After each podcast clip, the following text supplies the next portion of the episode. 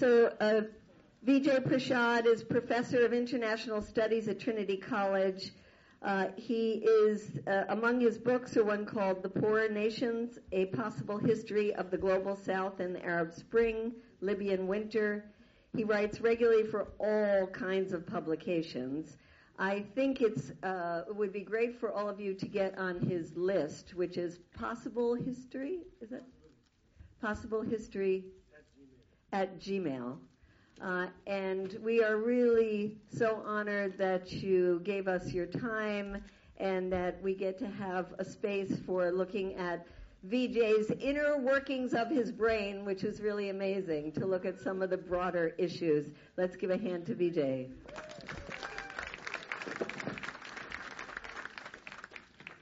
Thanks a lot, Medea. It's a real honor to be here. I'm a complete fan of Code Pink. Uh, it's an amazing organization.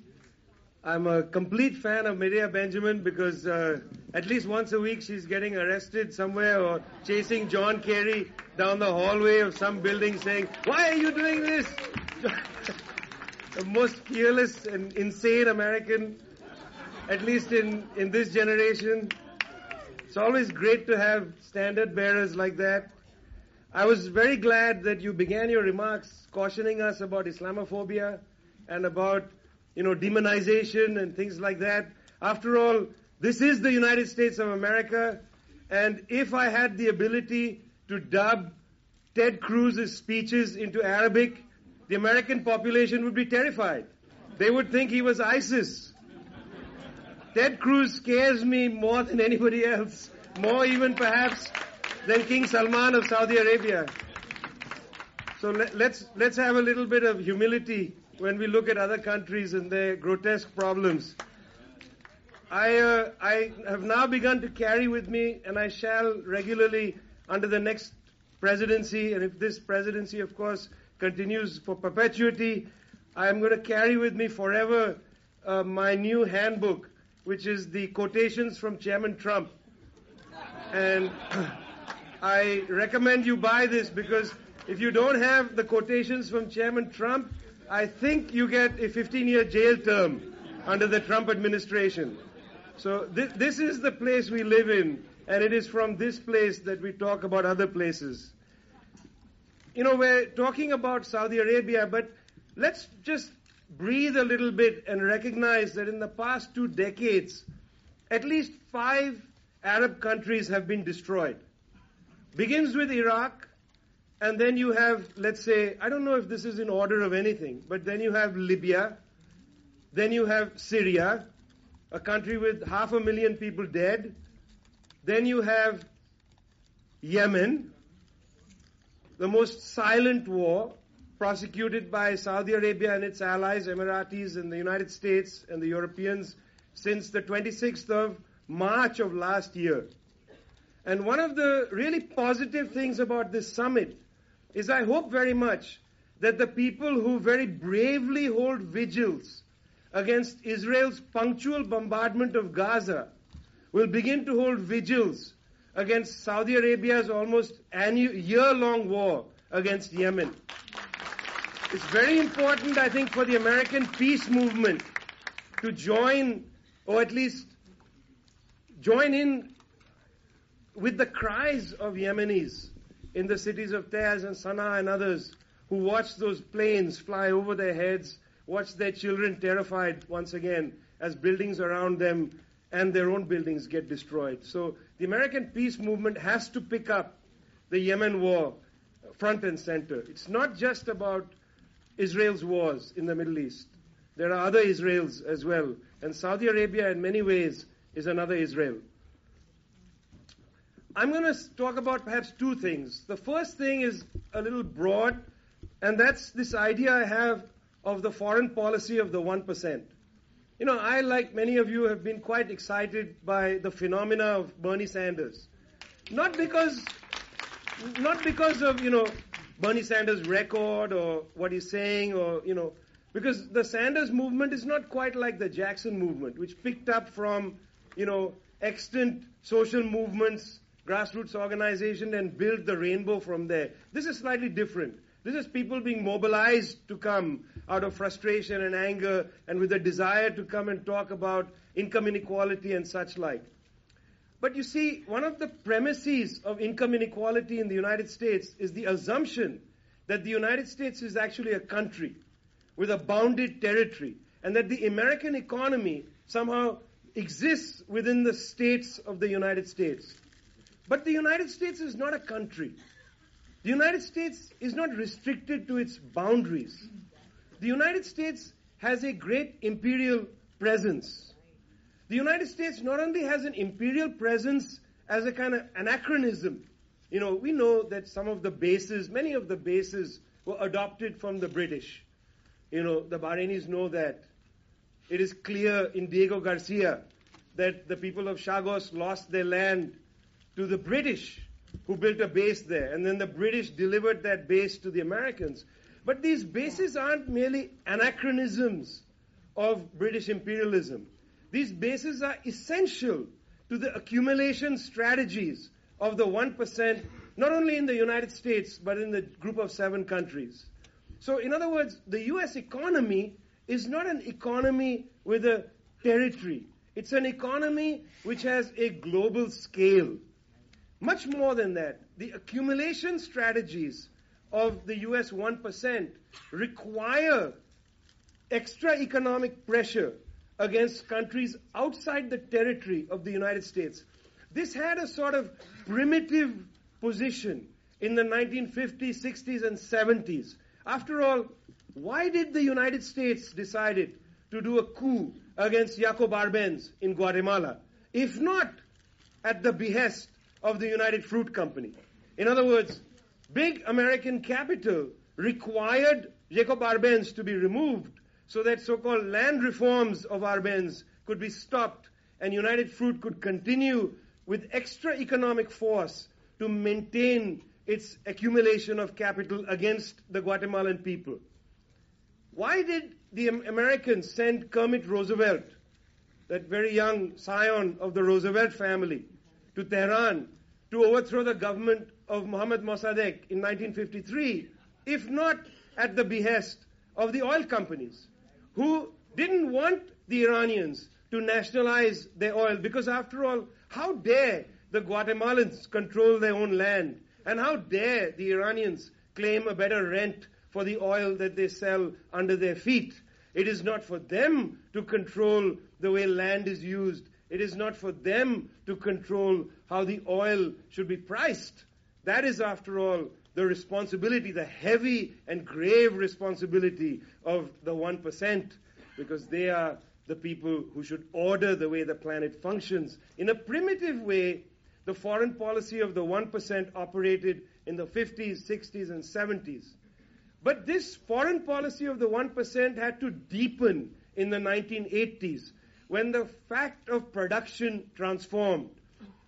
It was at this time that you saw factories so called disarticulate, break up. No longer the big steel factory in Gary, Indiana. Now smaller production units spread across the planet producing bits and pieces of commodities. That's what we call disarticulated production.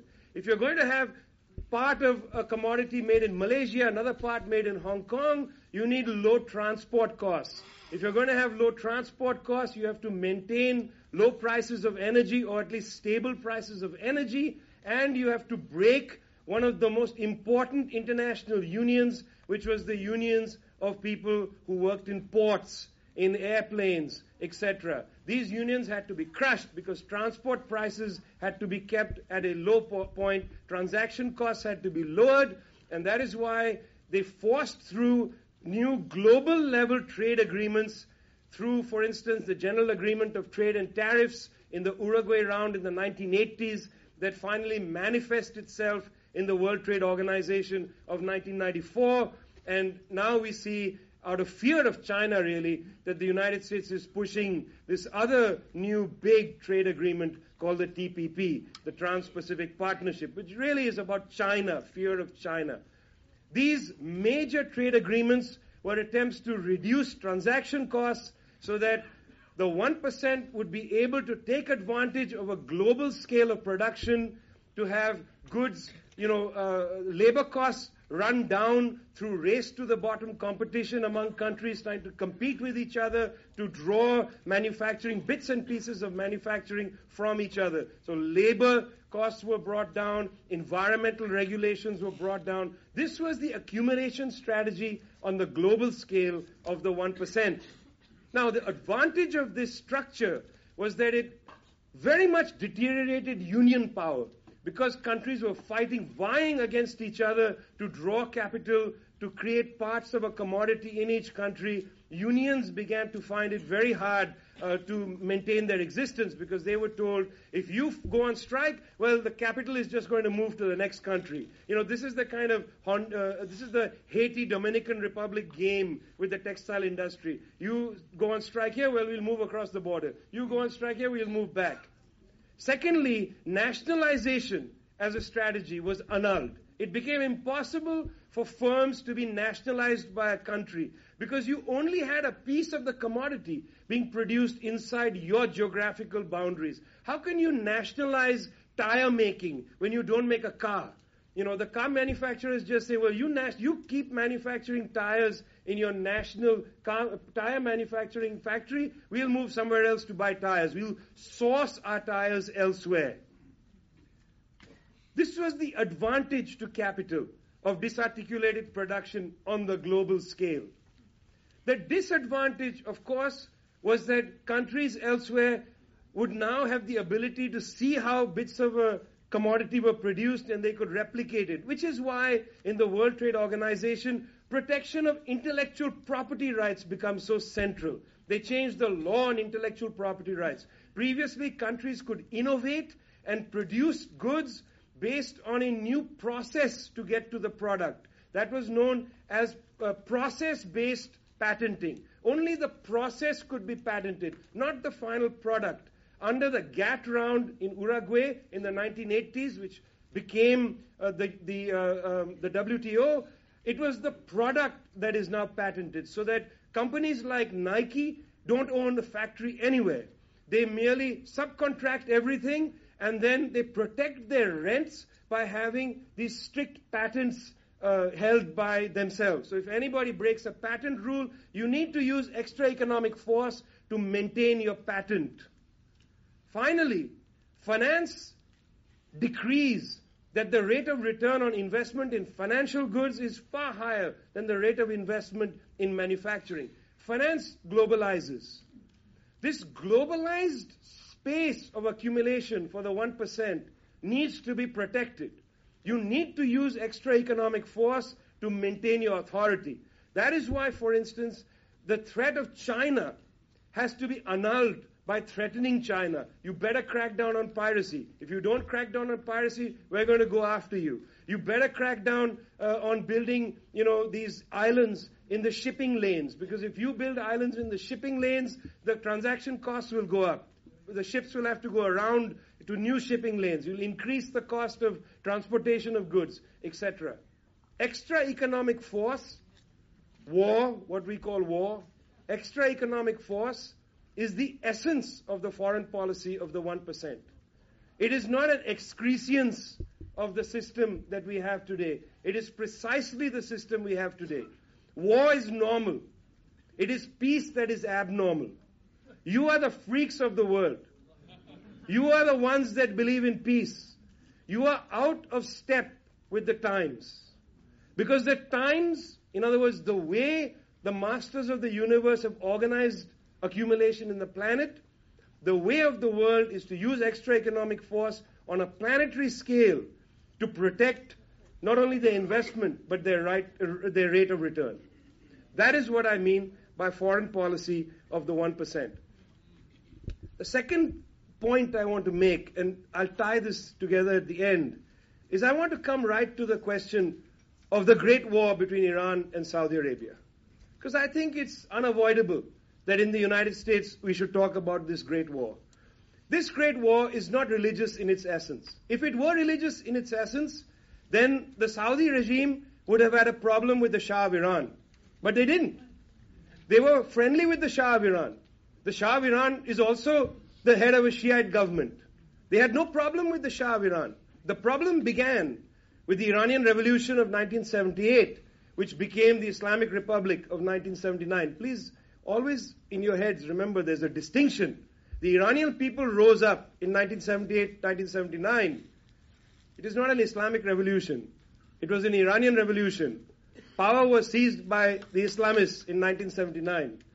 Don't give the revolution to the Islamic regime. I think it's important uh, that we remember that. The Iranian people fought to get rid of the ghastly Shah of Iran, sent him into his long deserved exile in Rome.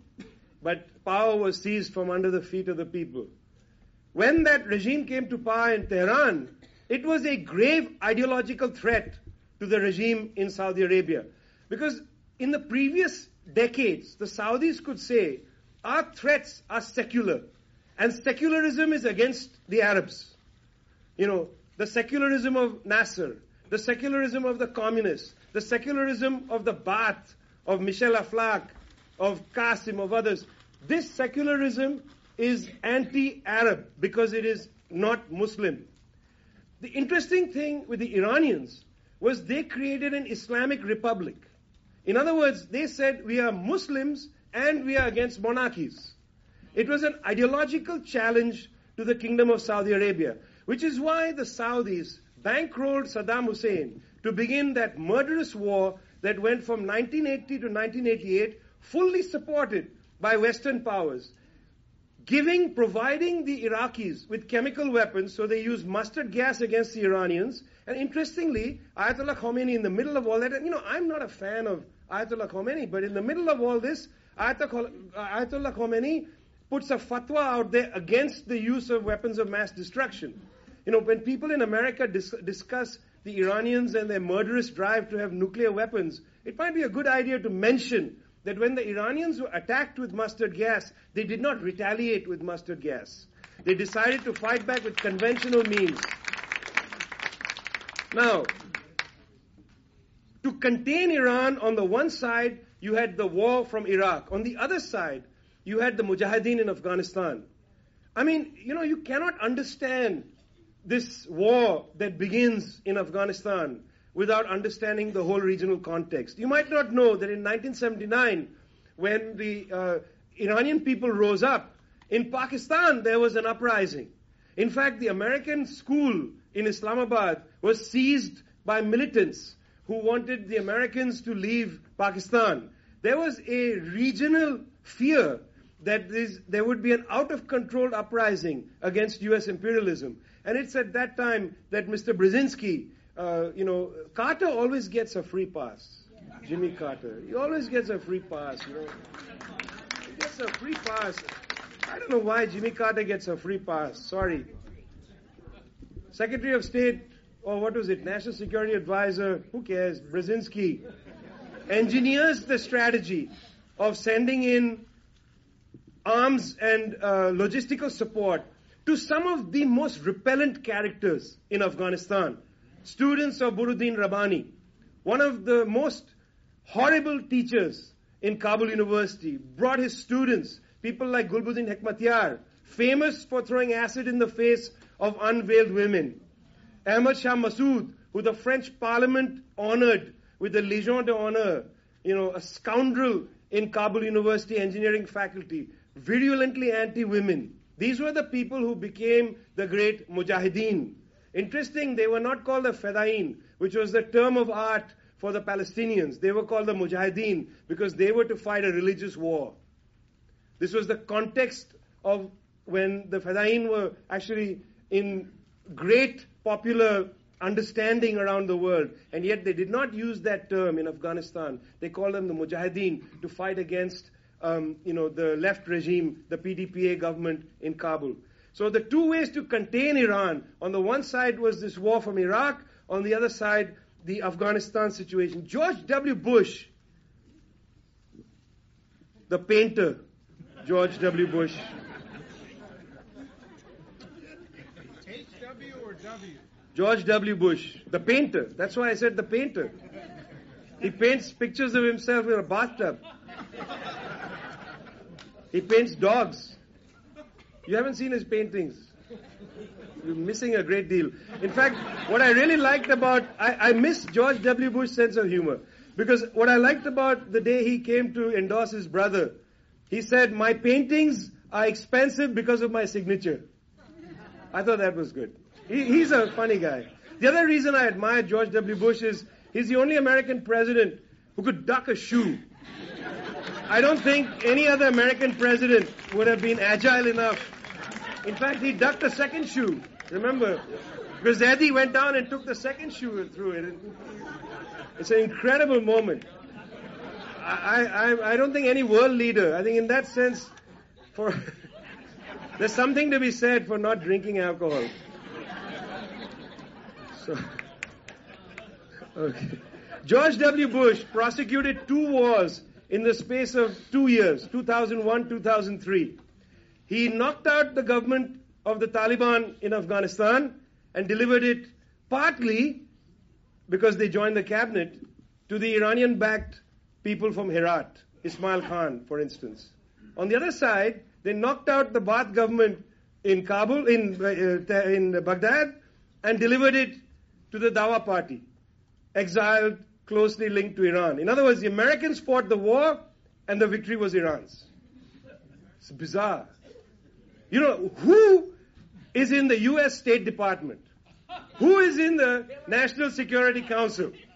Who strategically, I mean, I think game theory is the stupidest possible mode of analysis.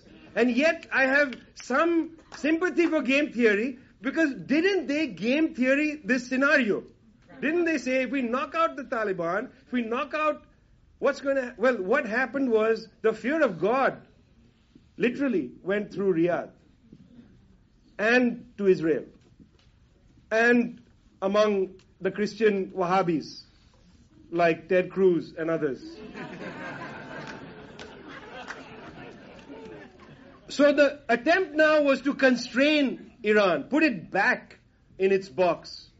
What did they do? Syria Accountability Act, most important one, 2005, which was an attack against basically Iranian resupplying Hezbollah through Damascus airport. How to take down the Syrian regime? Because that government is too close to Iran. Second attempt to engage Iran was green light for Israel to flatten at least half of Lebanon, the war of 2006. Neither did the Syria Accountability Act work, nor did the Lebanese bombardment, because Hezbollah, which had just defeated Iran, uh, Israel in 2000, was able to stand up to the Israeli onslaught of 2006. And I should say, the Lebanese military did its best. At least it tried. Yes, don't laugh when I say that. Lebanese military now no longer being financed by Saudi Arabia, which I'm going to come back to. They were never an army. You're insulting them.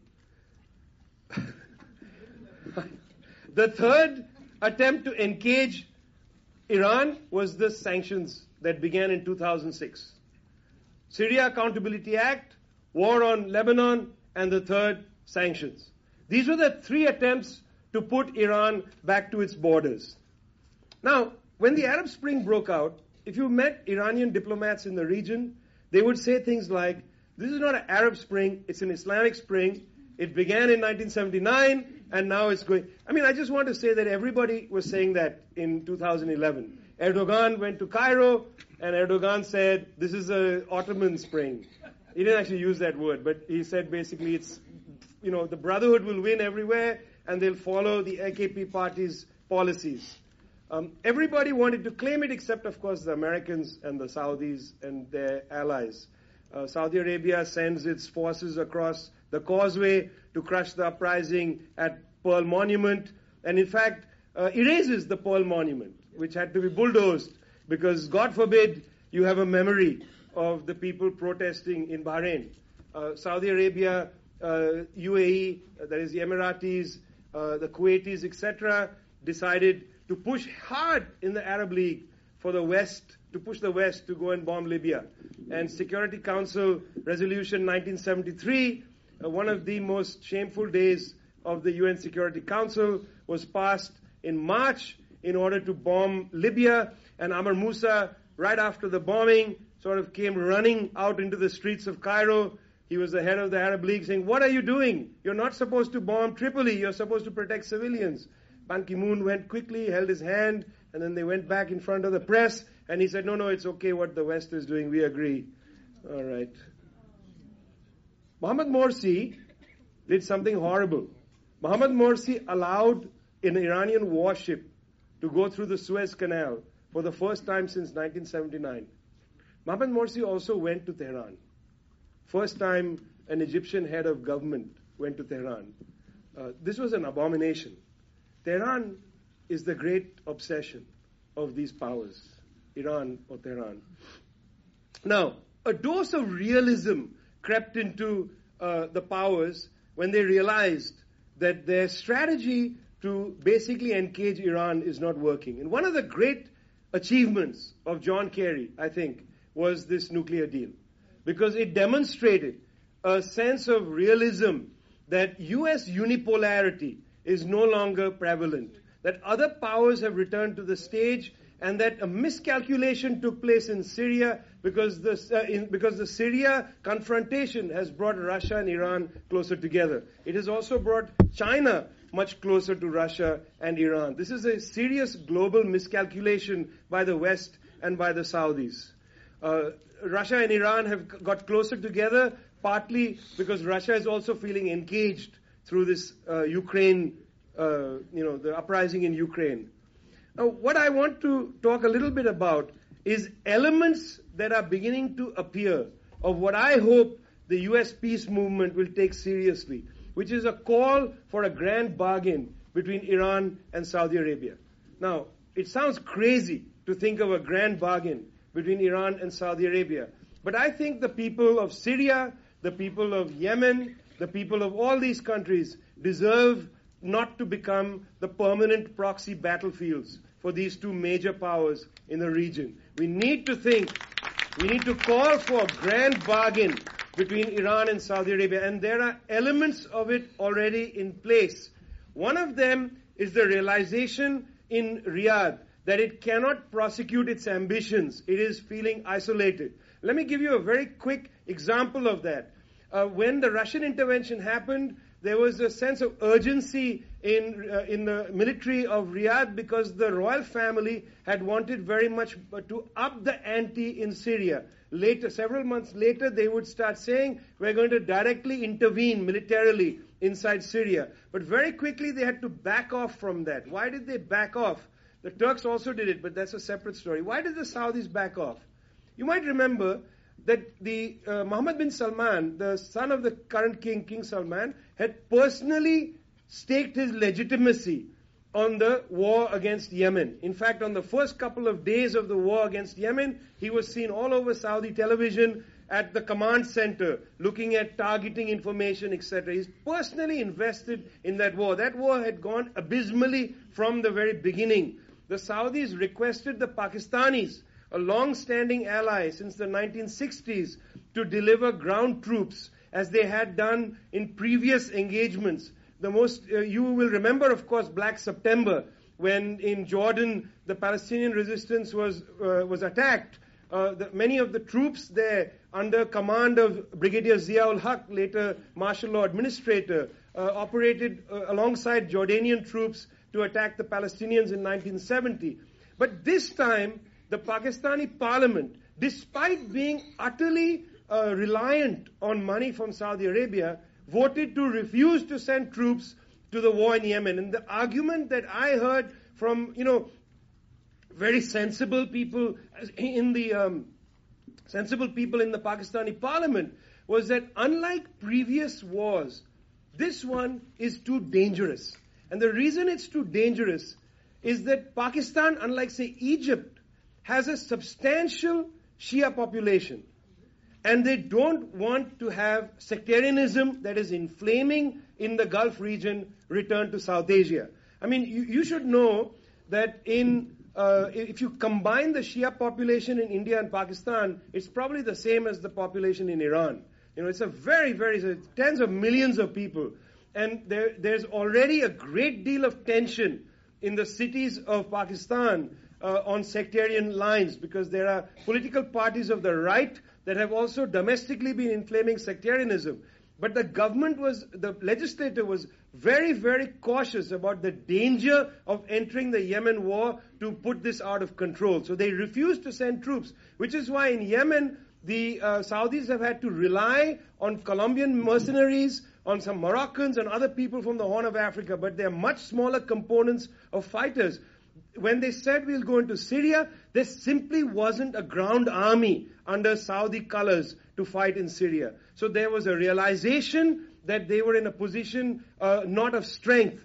When the next Geneva meeting was to happen, the Saudis hastily called uh, much of the opposition, including their proxies to uh, Saudi Arabia, where they created the high negotiation committee. And the reason the high negotiation committee was wary of the Geneva meetings, uh, you know, that happened recently was that they felt it was they were being called to Geneva to surrender, and they did not want to surrender. The cessation of hostilities that was agreed upon is a demonstration that Saudi Arabia and, and other regional powers ha- are coming to terms with the fact that their ambitions are not being met. This is a very important glimmer of hope, in my opinion, for a grand bargain with the Iranians. The other one is that last week in Doha, Qatar, Saudi Arabia, under the invitation of the Qatari government, Saudi Arabia, Russia, Qatar, and Venezuela had an oil agreement on oil prices. The agreement was to freeze production levels. Immediately the Iranians complained, saying, look, we're just coming out of sanctions. We can't afford to have production levels frozen. We need to be able to pump more. We have revenues to garner. But they then talked about it some more. And this summer at the OPEC meeting, where Russia is not a member, they're going to take up the proposal from the Qatar meeting about stabilizing oil prices to their benefit. And the fact that Saudi Arabia and Iran were in the room together to discuss oil prices Oh, sorry, Saudi Arabia and Russia were in a room together to discuss oil prices is to me another glimmer of hope. And I'm suggesting that we should look for these little glimmers and we should make something of them. We need to pressure uh, the powers that be that the way forward is not to merely, you know, put, say, Saudi Arabia uh, against the wall or to put Iran against the wall or, or, you know, politics of that nature. We need to call for some kind of bargain among these powers in the region. Uh, finally, I want to make just a couple of comments about how Saudi Arabia has demonstrated at the same time, when it feels encaged, it lashes out. And the two, I mean, you might call it a sort of regional tantrum. The two regional tantrums that it's had, one is the continuing bombing of Yemen, despite the fact there's no evidence of any strategic gains. The second was against Lebanon, which you might have seen recently. The Saudis have refused to honor uh, several billions of dollars of security aid that they promised to the Lebanese government, $3 billion of security aid. Secondly, they've expelled, the Gulf countries have started to expel um, Lebanese citizens who they say are um, uh, sympathetic to Hezbollah. And they know this because of eavesdropping of telephones. You know, they've said this quite openly. The third thing they've done is they've declared Hezbollah a terrorist organization. This is very interesting that they're lashing out at Lebanon at this time. And I would just like to say that it's a dangerous form of lashing out because I'm guessing that the Iranians are going to come in and provide assistance to the Lebanese military, which needs it desperately in a country of 4 million that has perhaps 2 million Syrian refugees whose exchequer is totally being broken and who have the threat not of ISIS but of that other great organization, Jabhat al-Nusra, at its boundaries, an organization whose fighters have been getting free medical attention in Israel, an organization that occasionally the American strategic thinkers say is a moderate force. You know, it's funny when Al Qaeda becomes moderate. Or not that funny. Not for the people who have to live on the other side of it. What is the foreign policy of the 99%? If this is the foreign policy of the 1%. Uh, a student from Syria showed me a slide, Katy Al Hayek showed me a slide which showed that the United States has provided the most money for Syrian rebels, $8 billion. She had the slide of all the amounts provided. $8 billion but has taken in the least number of Syrian refugees. Uh, Phyllis Bennis wrote a piece in the Nation magazine where she had a statistic that the United States has 28% of the world's wealth, which Phyllis I thought was a low number. I thought they ate more, but I guess 28%, huh? Okay, let's say it's 28%. But Phyllis then said that 28% of the needs of the UN for Syrian refugees should be provided by the United States. It should be an obligation. It should be by percentage of wealth. What is the foreign policy of the 99%? The foreign policy of the 99% is to fight for grand bargains. The foreign policy of the 99% is to pursue justice, not to pursue the accumulation strategies of those who make money because war for them, again, is not irrational, it is normal. War for us is not normal. It does not benefit us. It does not benefit this country. It does not benefit countries that are at the other end of this country's bombs.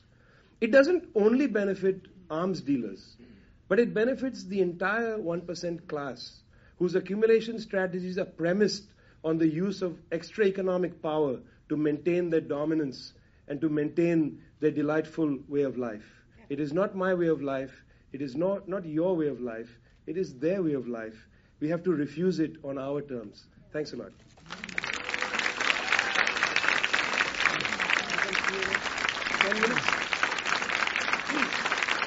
Let's do ten minutes of question and answer, and then we. Yes, please. I think you have to press the button and hold it as you speak. Sorry. Thank you. Uh, I, I just want to thank you so much. There's so much to follow and learn from what you said. I'd like to ask how you would include the presence of drones in that issue, especially Gideon Star.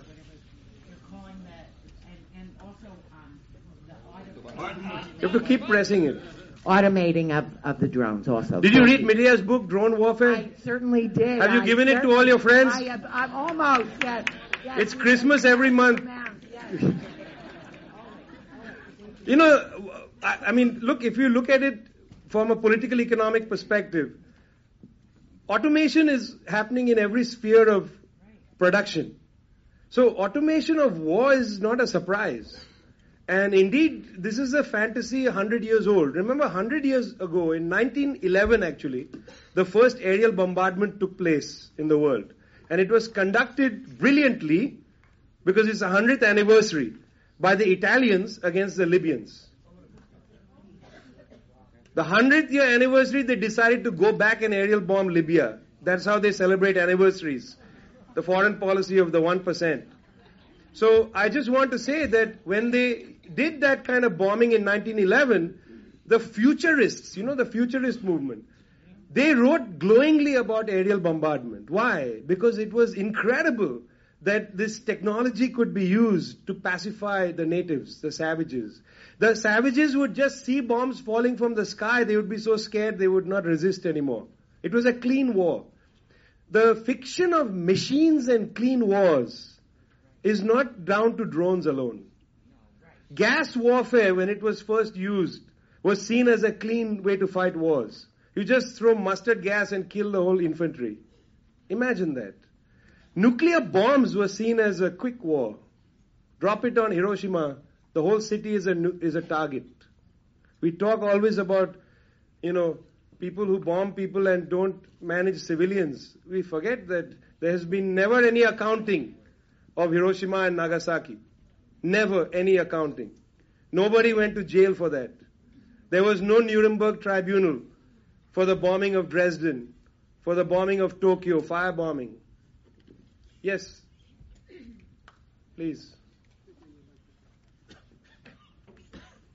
Quickly get to that mic because our time is running. Okay, here I am. Um, you mentioned the grand bargain, and I'd like you to comment, uh, if you can, on the recent trip by uh, Chinese President Xi Jinping. He went to uh, Riyadh, he went to Cairo, he went to Tehran, and he uh, invited the entire Middle East to his win-win policy of one belt, one road. For people who don't know, the new Silk Road, uh, which people call the World Land Bridge, there's a report on this, uh, worldlandbridge.org, and I think that this could be the basis of uh, the kind of uh, peace bargain which the 99% want. Can you comment on that? Yes, uh, you know, I've written a lot about the Silk Road and the Chinese not only uh, uh, building uh, across Asia but also along the port cities of the Indian Ocean, you know, in Burma, in Pakistan, etc. Um, it's actually interesting to me what Xi Jinping did in two ways. One is, by the way, he went to uh, the Arab League and reaffirmed that East Jerusalem is the capital of Palestine, which was incredible. You know, I mean, why was it incredible? For a Chinese premier to take a direct political position openly and almost, uh, let me say, even though his manner wasn't thus, aggressively against the way the West has been tolerating this gobbling up of East Jerusalem by the Israeli state is quite something. And so, just uh, let me just finish with this. Yeah, yeah, please. Uh, because I, I know it's the established policy of the West, but there's something interesting about the way in which he has been making public statements. You know, for many years, the Chinese were fairly silent about events in the Middle East. Uh, gone are the days of the Maoist Red Book being translated into Arabic and being distributed in the streets of Cairo and Baghdad and elsewhere. Not in the streets, but clandestinely. Gone are the days. Uh, gone were the days when Chinese diplomats talked about anything else than making deals, including with the Israelis, you know, building uh, infrastructure and such like. But now there is uh, this entry of the Chinese, and I think it has to do a lot with the, what they feel is a betrayal of the Libya Security Council resolution, which I talked about earlier. The Chinese and Russians abstained on that resolution. And after that vote, after what was done with Security Council Resolution 1973, both countries have quite candidly said they will never give the West again permission to do regime change. And I think, I feel strongly that this is a piece of why the Chinese are asserting themselves now diplomatically. You know, uh, they have uh, been very concerned for their own internal reasons about the growth of what they also see as terrorism, because Uyghur fighters have been coming to join ISIS, etc.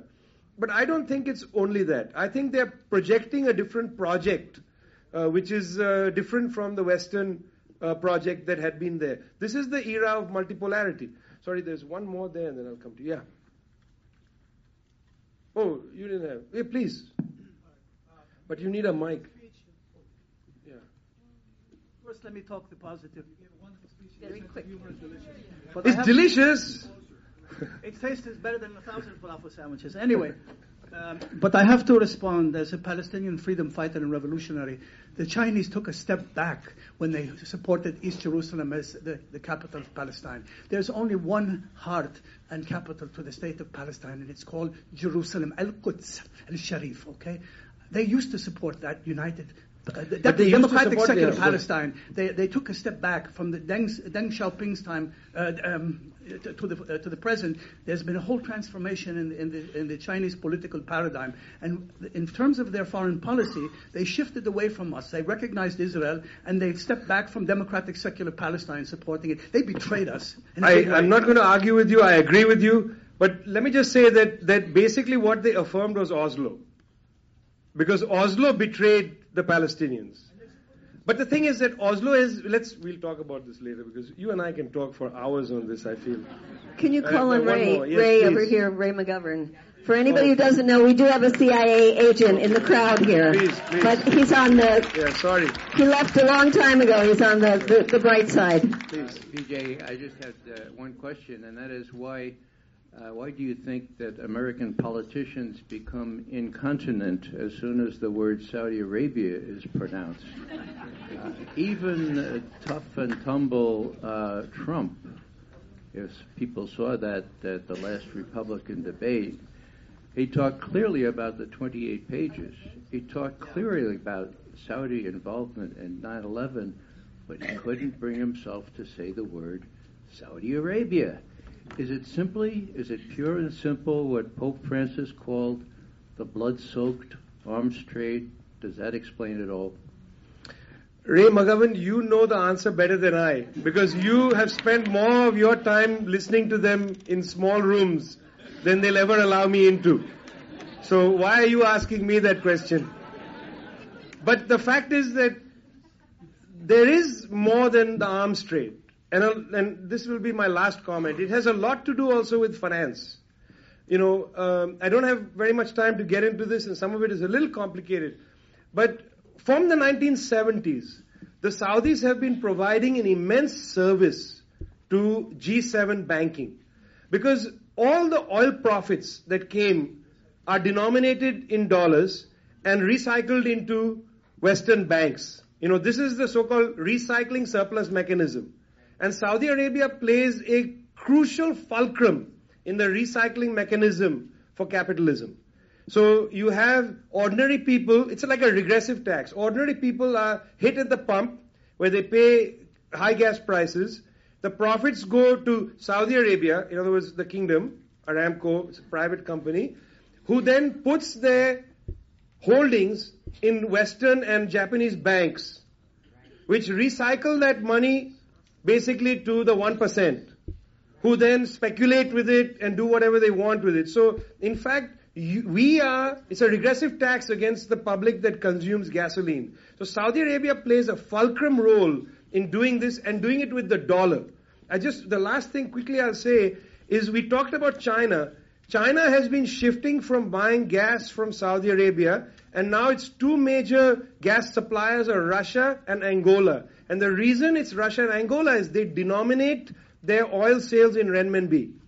And Saudi Arabia cannot shift to renminbi because it plays this fulcrum role for the world, oh, that is the Western financial system. There is a suicidal death pact between the West and Saudi Arabia. Thanks a lot. All right, let's give an amazing hand to Vijay.